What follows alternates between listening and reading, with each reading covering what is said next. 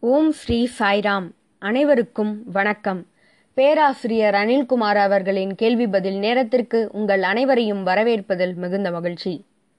இந்த வாரம் நாம் பார்க்க இருக்கும் கேள்வி தொன்னூற்றி மூன்றாவது கேள்வி. இந்த பக்தருடைய கேள்வி என்னவென்றால் வாட் மிஸ்டேக் ஐ கமிட்டட் நான் என்ன தவறு செய்தேன்? இந்த கேள்வியை மட்டுமே அவர் கேட்டிருக்கிறார். அவர் என்ன தவறு செய்தார் என்பது தெரியவில்லை. ஆனால் பொதுவாக இதற்குரிய பதிலினை நாம் பார்க்கலாம். பைபிளில் ஒரு வாசகம் உள்ளது.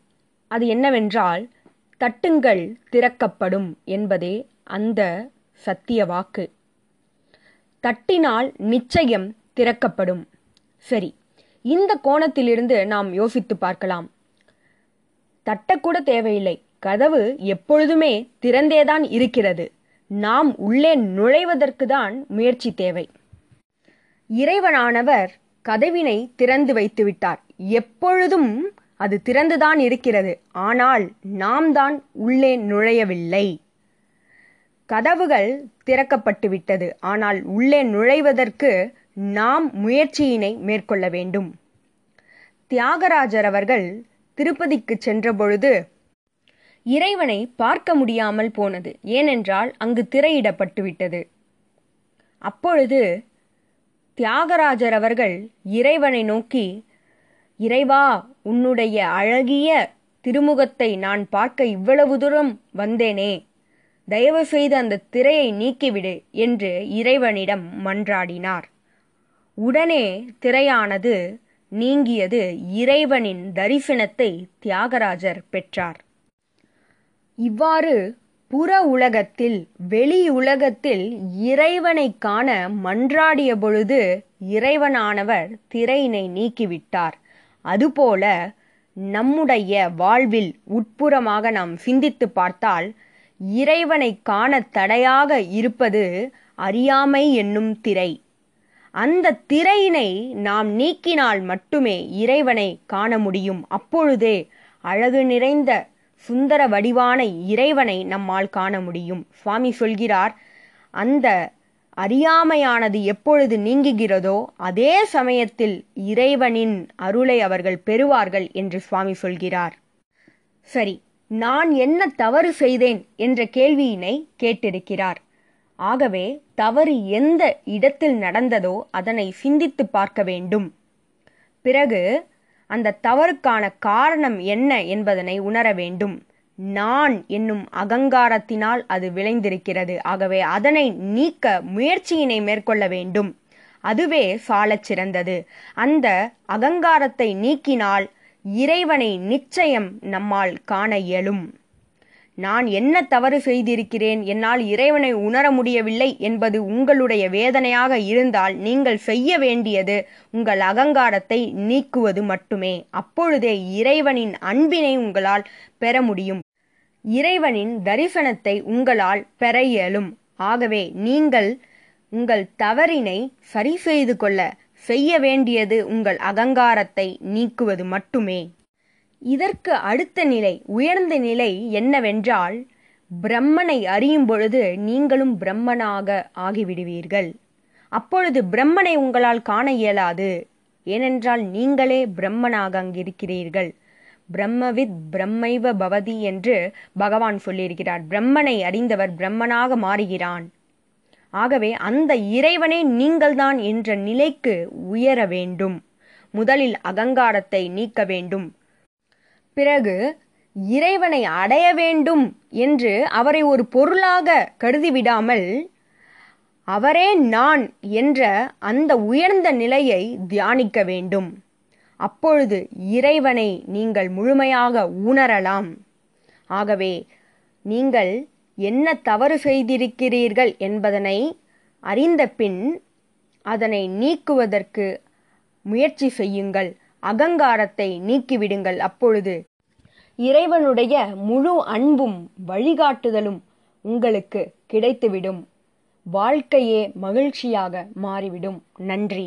அடுத்த கேள்வி என்னவென்றால் should we remain in the same way as before or do we need to change for any experience of the ultimate of the divinity should we need to change or can we continue the same old pattern of life இந்த பக்தருடைய கேள்வி என்னவென்றால் நாம் தற்போது வாழ்ந்து கொண்டிருக்கும் இந்த முறையையே பின்பற்றலாமா? அல்லது இறைவனை உணர வாழ்க்கையின் முறையினை வாழும் முறையினை மாற்ற வேண்டுமா?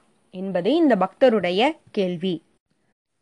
முதலில் நாம் தெரிந்து கொள்ள வேண்டிய விஷயம் என்னவென்றால் நாம் செய்யும் ஒவ்வொரு செயலுமே ஆன்மீகம்தான். அதனை எவ்வாறு செய்கிறோம் என்பதிலேயே வித்தியாசம் உள்ளது. அதனை நாம் மிகவும் உற்சாகமாக செய்கிறோமா அல்லது உற்சாகமற்று மிகவும் கஷ்டப்பட்டு செய்கிறோமா என்பதில்தான் வித்தியாசம் உள்ளது. ஆகவே ஒரு செயலை உற்சாகமாக செய்யும் பொழுது வாழ்க்கையில் அனைத்துமே அழகாக நமக்கு தோன்றும். உலகமே அழகானதாக நமக்கு தோன்றும். இறைவனை அனுபவிக்கும் பொழுது வாழ்க்கை முழுவதும் உற்சாகமானதாக மாறிவிடும். புதுமையாக இருக்கும். இதுவனைத்தும் எதனால் நிகழும் என்றால் இறைவனின் அருளால் மட்டுமே நிகழும். உங்களது மகிழ்ச்சி புன்னகை ஆனந்தம் இது அனைத்தும் இறைவனின் அருளால் உங்களுக்கு கிட்டியுள்ளது. உங்கள் மகிழ்ச்சிக்கு அப்பொழுது அளவே இருக்காது. எங்கு நோக்கினும் ஆனந்தம் மட்டுமே நிலைத்திருக்கும். ஒவ்வொன்றிலும் இறைவன் இருக்கிறார் என்ற அனுபவமானது அனைத்து ஆனந்தத்தையும் உங்களுக்கு அள்ளித்தரும் புதுமையாக நீங்கள் எதையும் செய்ய தேவையில்லை. விளையாட்டுத்தனமாக புன்னகையோடு மகிழ்ச்சியாக உற்சாகத்தோடு நீங்கள் இருந்தால் போதும். அதுவே உங்களுக்கு பரம்பொருளின் அனுபவத்தினை கொடுக்க வல்லது. இதை தவிர நீங்கள் எதனையும் செய்ய வேண்டிய அவசியம் இல்லை. கபீர்தாசர் நெசவு தொழில் செய்பவர். அவர் இறைவனை அறிந்து உணர்ந்தவர். எனினும் அவர் நெசவுத் தொழிலை ராம் ராம் என்ற அந்த நாமஸ்மரணையோடு செய்து வந்தார். அப்போது ஒருவர் கபீர்தாசரிடம் ஐயா நீங்கள் இறைவனை உணர்ந்தவர் நீங்கள் ஏன் இன்னும் இந்த நெசவுத் தொழிலை செய்து கொண்டிருக்கிறீர்கள்? என்று கேட்டபோது கபீர்தாசர் என்ன கூறினார் என்றால் ஐயா இது என்னுடைய தொழில் அல்ல இதுவே என்னுடைய வழிபாடு. இறைவன் மீதான அன்பினை இதன் மூலம் நான் காட்டுகிறேன் என்றார்.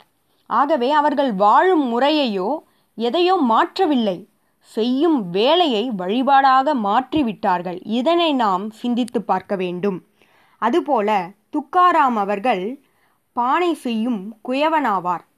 அவர் பானையை செய்யும் பொழுது கோரா அதாவது கிருஷ்ணரை நினைத்து அதனை செய்வார்.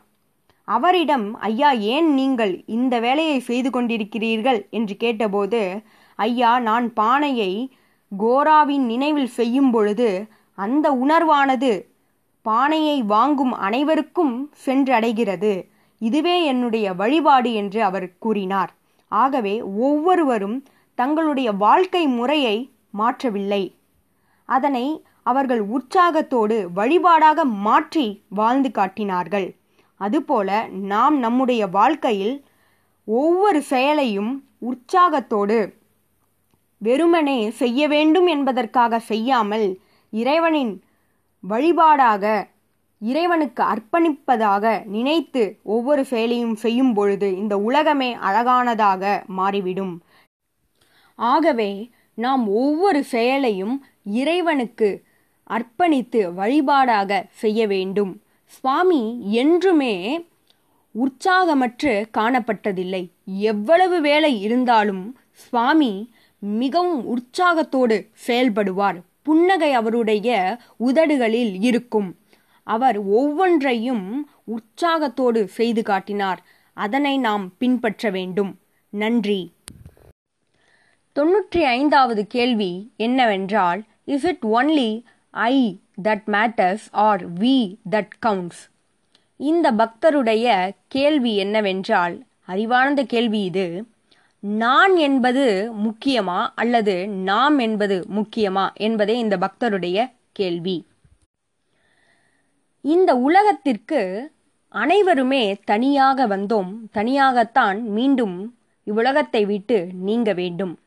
இவ்வுலகத்திற்கு வந்த பிறகு நான் என்பது சுவாமி சொல்வதைப் போல I plus I plus I plus அதாவது நான் என்பது சேர்ந்து சேர்ந்து நாமாக மாறிவிட்டது. ஆனால் அந்த நான் என்பது இருந்து கொண்டேதான் இருக்கிறது.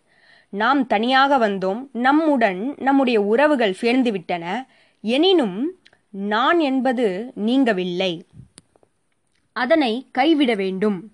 அப்பொழுதே நாம் இறைவனை உணர முடியும். இந்த நாம் என்பதை விட நான் என்பதே முக்கியமானது. ஆகவே அதனை முதலில் கைவிட வேண்டும். ஏனென்றால் இந்த பற்றுதல்கள் அவை நிலையானவை அல்ல. வாழ்க்கையில் தனியாக வந்தோம் நம்முடன் உறவுகள் சேர்ந்தன. இந்த உறவுகள் இறுதி வரை நம்முடன் வருவதில்லை. அவை காலப்போக்கில் நம்மை விட்டு நீங்கிவிடும். ஆகவே நாம் என்பதை நீக்க வேண்டும். பிறகு நான் என்பதனையும் நீக்க வேண்டும். You have to lose yourself அதாவது நீங்கள் உங்களை இழக்க வேண்டும். இதனுடைய அர்த்தம் என்ன? உங்களை இழத்தல் என்பது உங்கள் அகங்காரத்தை கைவிடுதல். அப்பொழுது என்ன நிகழும்? அப்பொழுதே தெய்வீகமானது உங்களிடையே ஒளியூட்டும்.